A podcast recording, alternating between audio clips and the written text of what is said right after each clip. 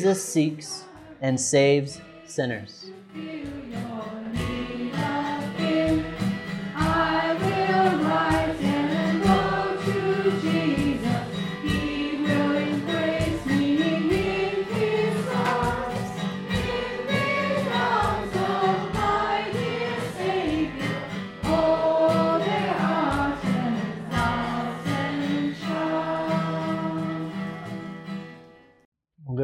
Everybody. Christine and I were new members here at WSBC, and we actually uh, came with a group of other uh, new members um, from RCBC, the, the, which was originally the WSBC plant. Um, so, and I actually wanted to start out talking about uh, two of the other members, actually three, well, two, and their and their child who came to WSBC. I don't know if any of you guys have met uh, Adam and Fiona Lenz. Anybody met those guys? Yeah, some hands. Cool. Well, um, so if you met them, if you know them, you know a, a few weeks ago, Fiona had to go back to her home country, uh, to Kenya, because her grandmother passed away, and so um, and so her having to go back to Kenya meant that Adam, uh, a new dad, had to watch his three-month-year-old uh, child James all by himself um, for the plan was I think I don't know it was probably like nine days or something like that, and so a big challenge for a new father. Um, and so towards the end of his uh, the, of Fiona's trip, Adam had to go back to work, and so our family had the joy and the opportunity to watch their baby James for a whole day, and um, so you couldn't imagine how excited we were to have James come and stay with us. Uh, I mean, for one, Fiona is an excellent cook. If you know her, she's a great cook. Um, she's she's made us a delicious meal once. She's also a writer, and uh, Adam is a great conversationalist. He's a great soccer player, and so um, and so we were so excited about having their son we assumed was so talented and all of these things come and hang out with us for that day. But unfortunately, as it turned out, James did none of that. We could, we could not have been more disappointed with Adam and Fiona's offspring. Had we known the reality, I don't know if we would have signed up to watch the kid. In the end, James either wanted to be just wanted to be held, or just wanted to be fed, or he wanted to be left alone to sleep. Now, wasn't that ridiculous? What was wrong with James? Nothing was wrong with James. The problem was with our mistaken expectations of James. We were expecting James to be something that a three month year old, he was, as a three month year old, he was never meant to be. And while that's a silly, a super silly example, it illustrates a reality that's quite serious. We were expecting James to be something different than he was. But who here this morning has been expecting Jesus to be something different than what he claims to be? How have you been disappointed with Jesus lately? Have you been disappointed with, because Jesus doesn't seem to be helping you at your job? Have you been disappointed because Jesus hasn't healed your body yet? Have you been frustrated with Jesus because he hasn't given you the thing that you've been asking him for? Well, this morning, God is giving us an opportunity to step back and to reconsider our expectations for Jesus. What did Jesus even come for? What is Jesus actually doing, and what is Jesus' purpose? Well, if you've been here for the last several years uh, at WSBC, you know that we've been studying slowly through the book of Luke, the Gospel of Luke. And today we've made it to chapter 19. And we're going to be looking at the story of a man named Zacchaeus. Luke recorded this story in the Gospel to express one main concept, and that is Jesus seeks and saves sinners. That's the main point of this text. So I'm going to say it one more time Jesus seeks and saves sinners. We're going to study Zacchaeus' story today by looking at it in four parts, and I'm going to give them to you, each, each part by itself. Part one, in verses one to two, we're going to see a king and a traitor. Part one is a king and a traitor. Part two, in verses three and four, we're going to be asking the question Who is this king? Who is this king? In part three, in verse five, we're going to see the king seek the traitor. And in part four, verses 7 to 10, we're going to see the king save the traitor. So before we begin, will you please uh, bow with me in prayer? Ask God to illumine our hearts to his word. Let's pray. Father, you are God. We are not. You created us to learn wisdom and to depend on you for wisdom. Without your light, we are lost in the confusion of this world. We're lost in the darkness of our sin, and we're lost in the deceit of Satan. Open our eyes with your word this morning, we pray. In Jesus' name, amen. Now, please listen as I read to us from, uh, from Luke chapter 19, verses 1 to 10. He entered Jericho and was passing through. And behold, there was a man named Zacchaeus. He was a chief tax collector and was rich. And he was seeking to see who Jesus was. But on account of the crowd, he could not, because he was small, of, small in stature. So he ran on ahead and climbed up into a sycamore tree to see him, for he was about to pass that way. And when Jesus came to the place, he looked up and said to him, Zacchaeus, hurry and come down, for I must stay at your house today. So he hurried and came down and received him joyfully. And when they saw it, they all grumbled. He has gone in to be the guest of a man who is a sinner. And Zacchaeus stood and said to the Lord, Behold, Lord, the half of my goods I give to the poor. And if I have defrauded anyone of anything, I restore it fourfold. And Jesus said to him, Today salvation has come to this house, since he also is a son of Abraham. For the Son of Man came to seek and to save the lost. Verses 1 and 2 show us a king and a traitor. Who is the king? The king is Jesus, of course. We know this from the passage right before our passage today, back in chapter 18. A few weeks ago, Phil Lee preached to us that text last month when Jesus healed a blind man. And what was the blind man calling Jesus? If you remember, the blind man was calling Jesus the Son of David. What does the title Son of David mean? Well, to understand this, we need to know a little bit about the history of Israel. The Bible contains a lot, many different kinds of literature. One of the things that God gives us in His Bible is the history of Israel. So, if you're familiar with the Bible, you know that Israel's greatest king was who? It was King David. And when King David was still alive, God made King David a promise. He promised David, he said, it was an incredible promise. He said, David, you will always have an heir on the throne in Israel and your offspring will rule in Jerusalem for eternity. But in Jesus' day, it had already been hundreds of years since an heir of David had been on the throne of Israel. The Roman Empire had invaded and occupied Israel. And the people of Israel did not want to be under the rule of a foreign government. They longed for the return of the glory days of King David they longed for the fulfillment of that promise that the son of David would return to his throne. So they're all waiting for the son of David to return to the capital, Jerusalem, to restore his throne.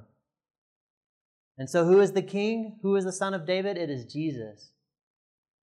The beginning of the book of Luke reminds us of the genealogy of Jesus, that Jesus comes from the line of David, from the line of Judah.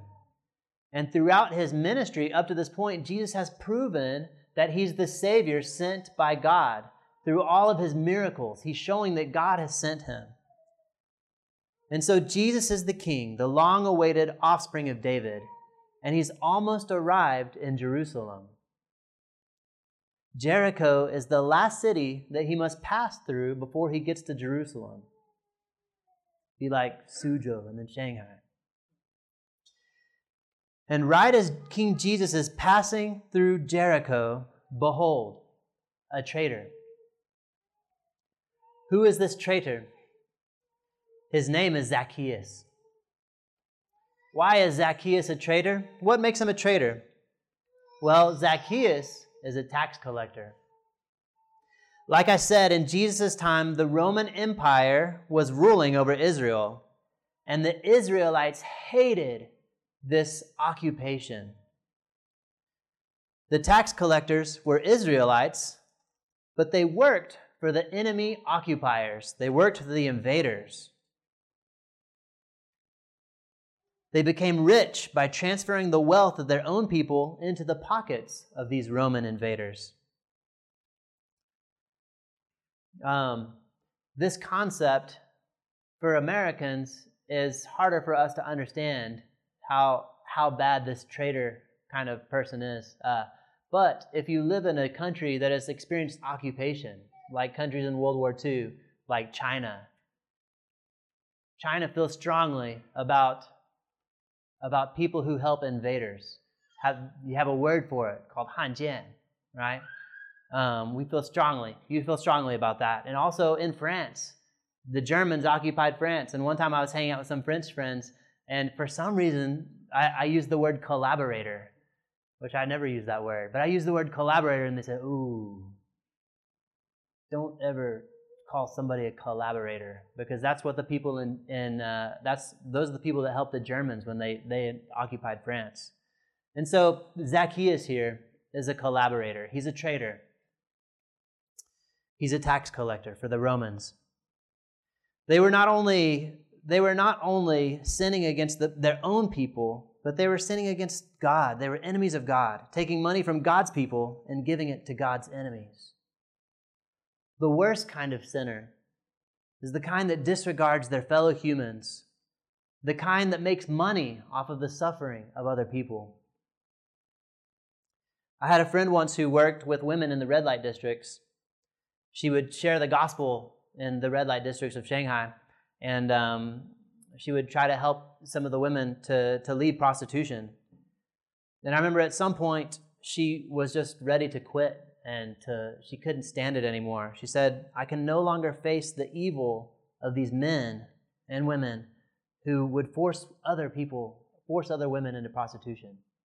So I can't, I can't stand that evil. I can't look at it another day. And that's the kind of sinner and the traitor that Zacchaeus was. He was profiting on the slavery of his own people, God's people. So, what do you think is going to happen when God's chosen king meets this traitor, this Han Jian, this collaborator? Before we can answer that question, we need to answer an equally important question. And that is can you relate with Zacchaeus? Do you ever sin? Do you ever have times when you know that God probably doesn't approve of what you're doing, but you go through it anyway? How often do you realize that a certain thing you are doing, it's harmful to the people around you, but you're just going to keep doing it anyways? See, the reality of this universe is, is that it's not just a universe, it's a kingdom. You and I live before the eyes of God the Creator, the King, the Lord. And when you disobey God, you're not just sinning, you're rebelling against the sovereign Creator. You have become a traitor like Zacchaeus. And the Bible says this clearly. It says, God says in Romans 3:10, he says no one is righteous. No, not one. And in fact, again in the chapter before chapter 19, Jesus told a parable and in that parable, he expresses the truth that everyone is a sinner needing God's forgiveness. And so Jesus tells this parable about a tax collector and a Pharisee. Pharisees are religious leaders in Israel at the time. So listen to Jesus' parable. He says, it says in uh, chapter 8, Luke chapter 18, verse 9, it says, Jesus also told this parable to some who trusted in themselves that they were righteous and treated others with contempt.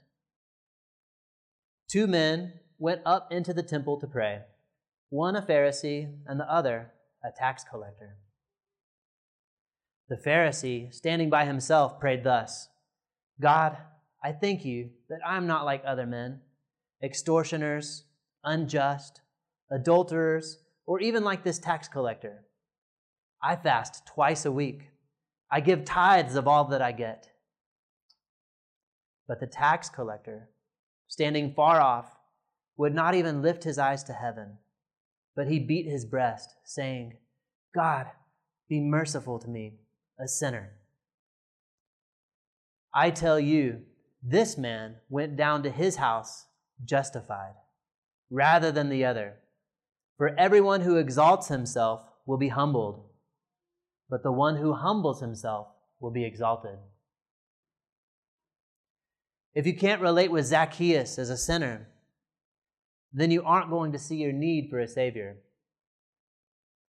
If you can't see your sin, then that's a serious problem. If you can't see your sin, it doesn't mean that you don't have sin. It just means that you're too blinded by your pride to see it.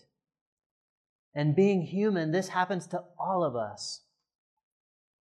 If you feel like this describes your current situation, that you can't see your sin, then I encourage you to ask a friend this week. Ask a friend to pray for you that God will open your eyes to your sin. Whether you can or whether you can't relate with Zacchaeus, you have to be curious as to what's going to happen when God's chosen king meets this traitor. Or to put it another way, what does Jesus do with traitors like you and me? That brings us to our next part of this text, where we ask, Who is this king? So, what does Jesus do with traitors like you and me? This is what the chief tax collector Zacchaeus wanted to know. In verse 3, it says, He was seeking to see who Jesus was. Zacchaeus wants to see who Jesus is. What makes Zacchaeus so curious about Jesus? Should Zacchaeus not rather just stay away? That's what the people think. Wouldn't it be better, better if Zacchaeus kept a, a good distance from this king? Well, Zacchaeus might have caught wind of some interesting things about Jesus. He might have heard some things. He was a tax collector who knew other tax collectors, and so perhaps from his underlings, he heard about how Jesus actually had gone to the houses of some other tax collectors and, and, and shared meals with them. Or Zacchaeus might have heard that Jesus actually chose a tax collector and called that tax collector to come away from that and to be one of his 12 disciples, one of his 12 main students. Matthew, the tax collector. Matthew, who wrote the Gospel of Matthew, was also a tax collector. Zacchaeus might have heard about that. Zacchaeus also might have heard people accuse Jesus of being a friend of tax collectors and sinners. Jesus said people were calling him that. And so we don't know what Zacchaeus heard, but all we do know is that Zacchaeus asked the golden question Who is Jesus? Have you ever asked this question? Have you asked the question recently? I was thinking about that as I was preparing. I was like, have I asked who is Jesus recently? Always learn something more about who Jesus is. Kids in the room, have you ever asked, kids, kids, hello, hello, kids, have you ever asked who is Jesus? It's there's not a more important question in your whole life that you could ask besides that one. Who is Jesus?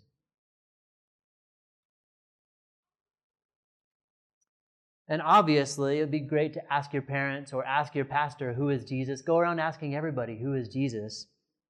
But I dare you also to ask God. This week, I dare you to ask God, who is Jesus? Please show me who Jesus is. God, who is Jesus? Please show me. Jack, I want you to ask God that. Jack back there? There you Not yet. We'll find him and tell him. All right. Now watch how, G- how Zacchaeus seeks Jesus. He wants to know who Jesus is. Let's look at how Zacchaeus seeks Jesus out because it's important. First of all, why is it that Zacchaeus can't see Jesus? It's because he's short.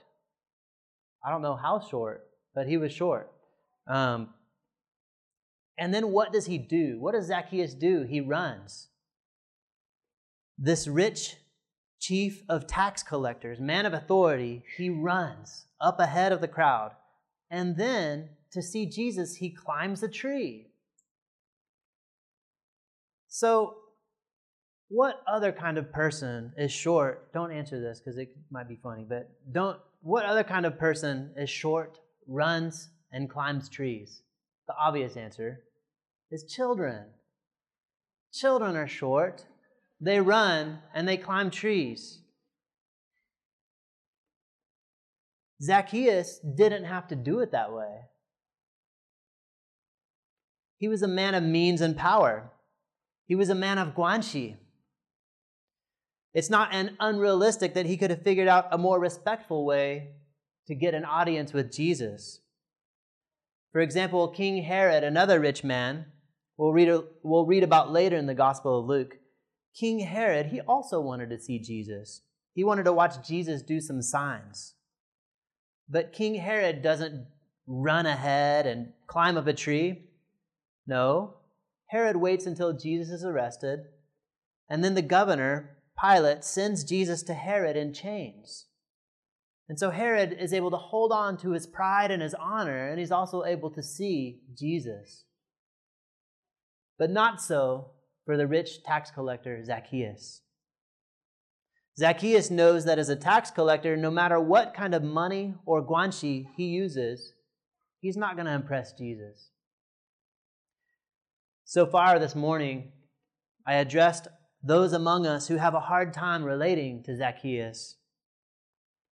But some of you here today might find it very easy to relate to Zacchaeus. You have struggled with sin and with wickedness for a long time. You have given up a long time ago on pleasing other people, and you've also given up on trying to please God. What's the point of trying? You say, I'm broken.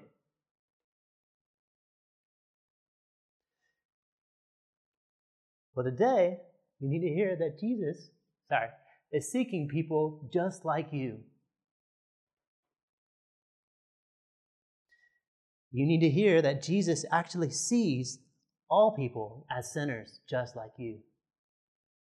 And you need to know that Jesus can even save you from your sin. And here's how. How can Jesus save you from your sin? 2,000 years ago, Jesus was born a man in Israel. He lived a perfect life and he died. He lived the life that, he, that none of us could live, and then he died. He laid down his life on a cross for sinful you and for sinful me.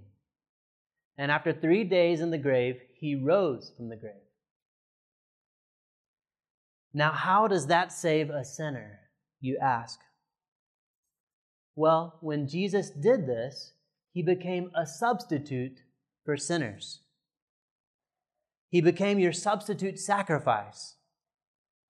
God, instead of condemning you and punishing you for your sins, he poured out the wrath that you deserved completely onto Jesus when Jesus was on the cross. So if you accept Jesus by faith, then your sins are all dealt with. In God's eyes, your sinful record is wiped completely clean. All your past, present, and future sins are forgiven by God. And God calls you righteous. So, what does it mean when God forgives all of your sins and He calls you righteous? You who have believed in Christ, you who have accepted His sacrifice. What does it mean? It means that God is now for you. God, with all of His resources, is now going to help you in your battle against your own sin and evil. God is going to treat you like his own son or daughter. And God is such a good father.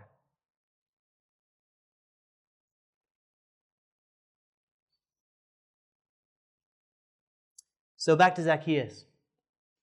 Zacchaeus knows that as a sinner, no matter what kind of money or guanxi he uses, he's not going to impress Jesus. So he runs towards Jesus like a child.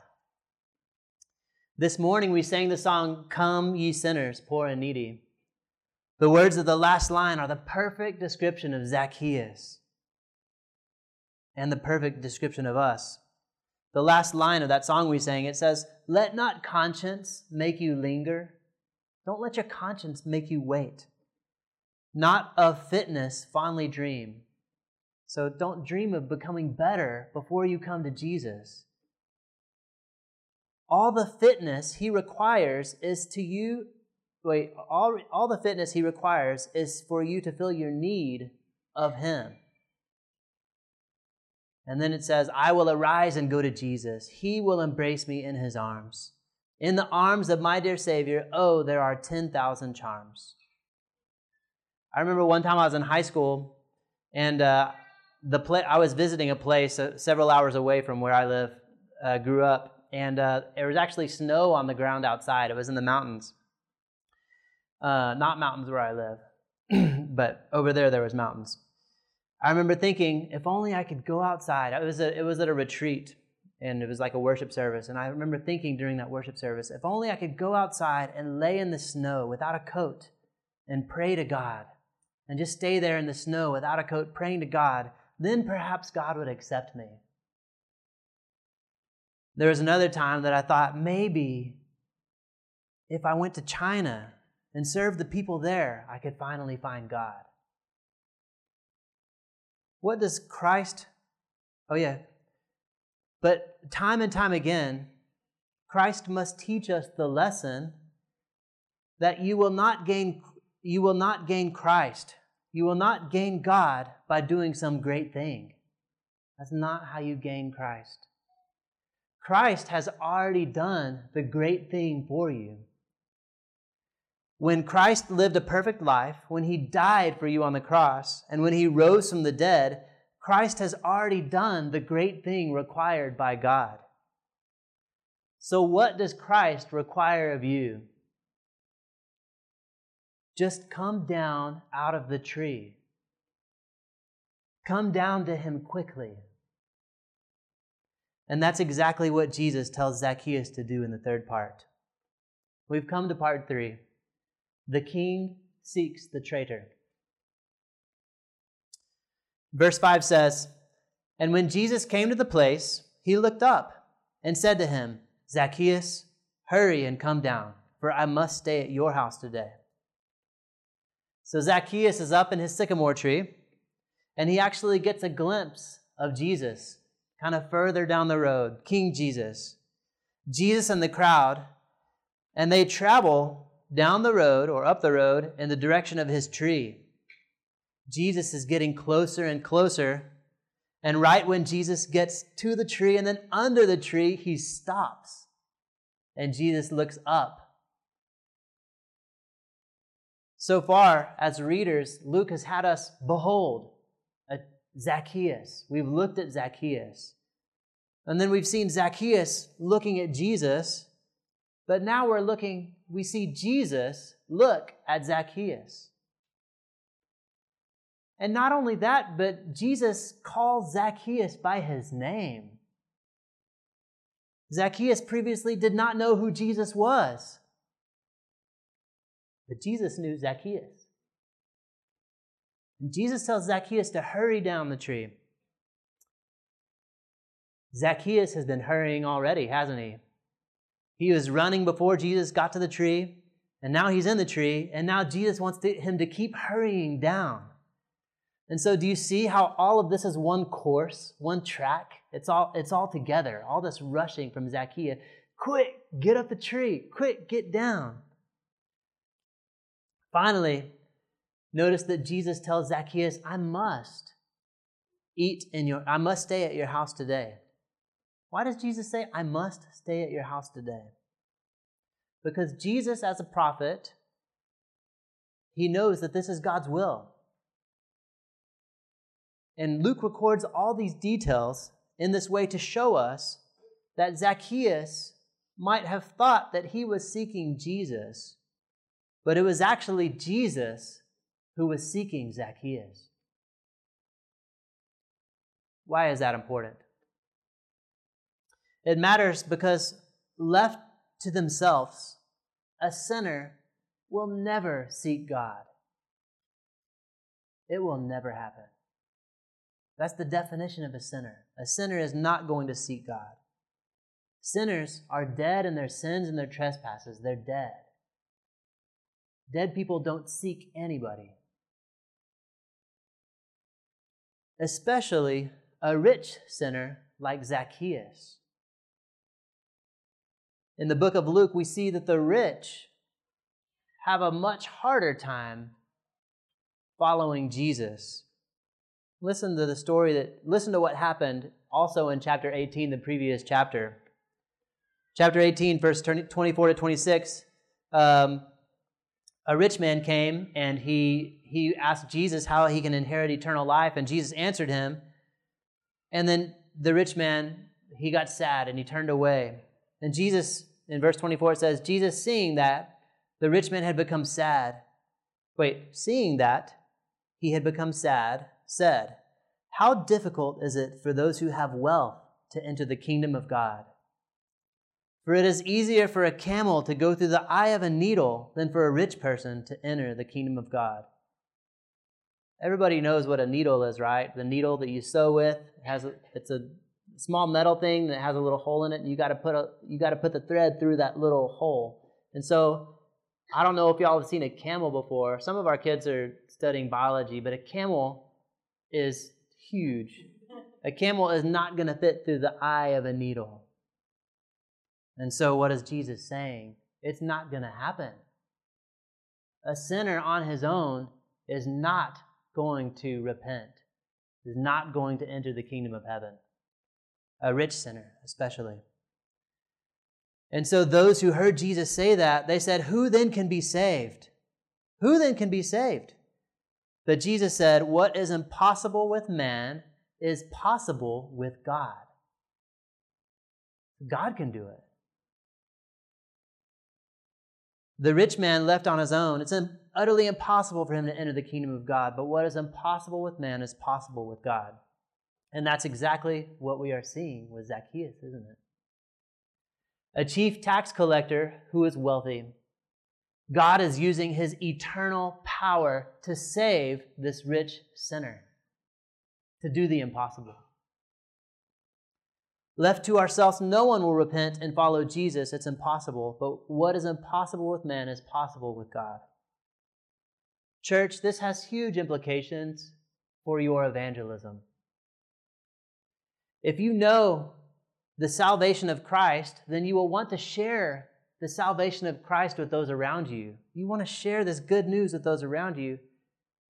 But these people are not going to respond. They're not going to accept Christ. They're not going to believe unless God works a miracle. It's impossible for them to believe. It's not going to happen unless God moves, unless God does this.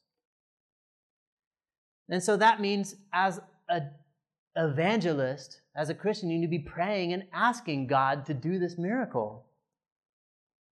In James, it says, You have not because you ask not. Meaning we don't have the things that we desire because we're not praying, we're not asking God for them. And so, for our evangelism, for our sharing gospel, for people's salvation, we must be praying, we must be asking God for Him to do this work. As a church, WSBC, most evenings, Sunday evenings, we have a prayer service. And one of the purposes of that time is so that we can pray by name for individuals that we are sharing the gospel with. So please take advantage of Sunday evenings. Come and bring the names of the people that you're trying to share the gospel with so that you can utilize the opportunity to enlist the members in praying for the people you're sharing with. What is impossible with man is possible with God. Okay, so we've come to the fourth and the last part of the story. The king saves the traitor. The king saves the traitor. In verse 6, we see Zacchaeus hurry down the tree. It says, He came down and received him joyfully. Zacchaeus has found what he's looking for, and he's overjoyed. But the joy of Zacchaeus is quickly contrasted by the grumbling of all the crowd around him. He's happy, they are very unhappy. They are angry. And here's what they said they said, Jesus has gone to be the guest of a man who is a sinner. So why are they angry? They're angry because they're misinterpreting the situation. We do this often as humans. First of all, they are wrong about themselves, aren't they? They honestly believe that they are much different than Zac- Zacchaeus. They fail to see their own disobedience to God. Their pride has blinded them to their sin. And second, they're wrong about Jesus. They think that Jesus has come to bring material blessing and prosperity back to their nation. They believe that Jesus is supposed to do this by first declaring war on Rome and then war on Roman's tax collector minions. So they grumble and they complain. And they might have missed what happens next. What Zacchaeus says Zacchaeus, the man who for money he sold out his own people. Zacchaeus is now about to give his money away, half of his money. He says, Behold, Lord, the half of my goods I give to the poor. And if I have defrauded anyone of anything, I restore it fourfold. You know, it's kind of interesting. Why doesn't he give all of his money away? Well, because he's been defrauding people. He's been cheating people out of their money. So he gives half of it away. And he has to save the other fourth, or the other half, so that he can give fourfold back to the people who he has defrauded, he has wronged.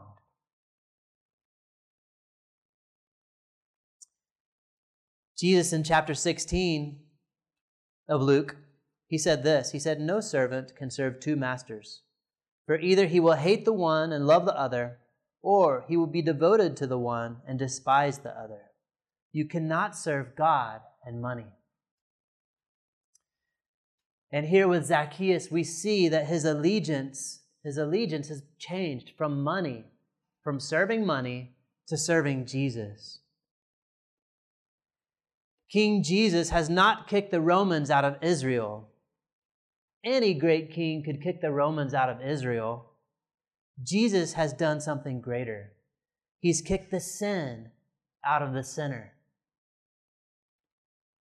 And so Jesus responds to the grumbling crowd of self righteous sinners. He says in verse 9, Today salvation has come to this house, since he also is a son of Abraham.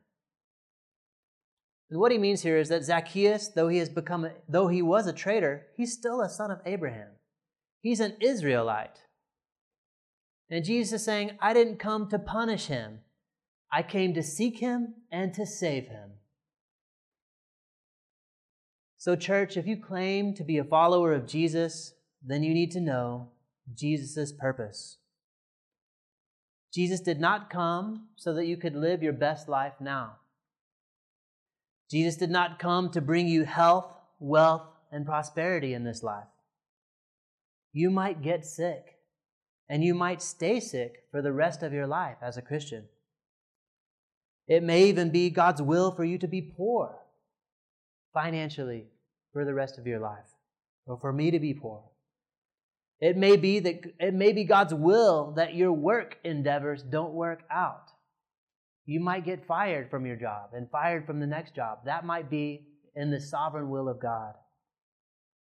And I don't say these things to minimize the sufferings that you experience in your sickness or in your in poverty or in failure.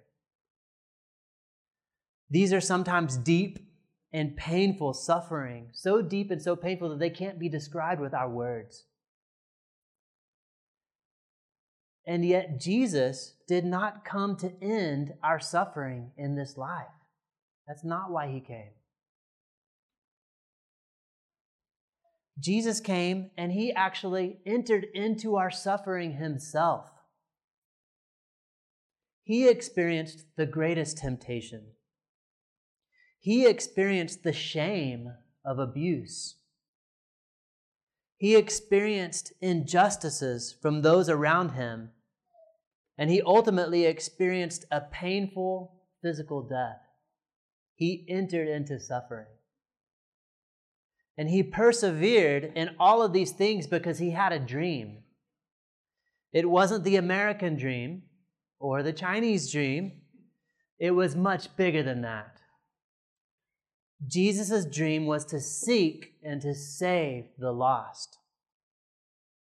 That sinners could be saved not just in this life, but for eternity. That redeemed sinners could enjoy Jesus and the glory of his kingdom forever. And we can't allow ourselves to get over this. The Son of Man came to seek and to save the lost. One way to help ourselves remember Jesus' mission is to join him in his mission. And one way that you can do that, seek and save the lost, is simply to invite your non Christian friends to church. And this also means that the rest of you need to be looking for non Christians at church who might be coming for the first time.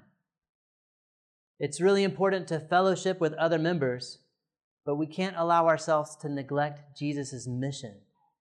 Jesus came to seek and to save the lost. Go and do likewise. We must conclude.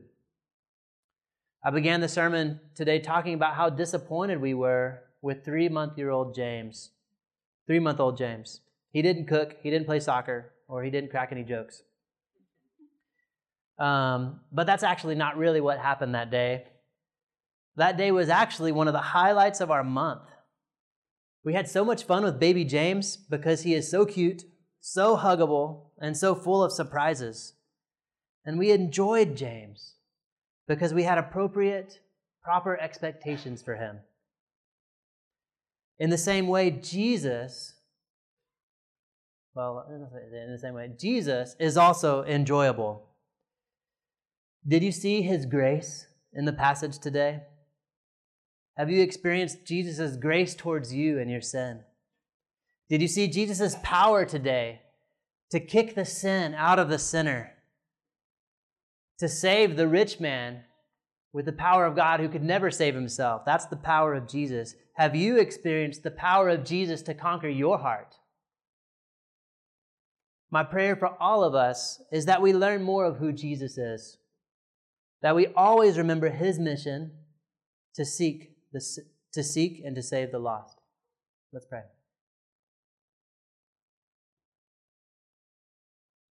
Father, we are humbled by you. Lord, we are humbled by your salvation, that you have sought us, you have saved us through the power of Jesus, his life and his death and his resurrection. Lord, thank you that you are still working to seek and save the lost. That you have saved us, and you are still saving us, and you will save us.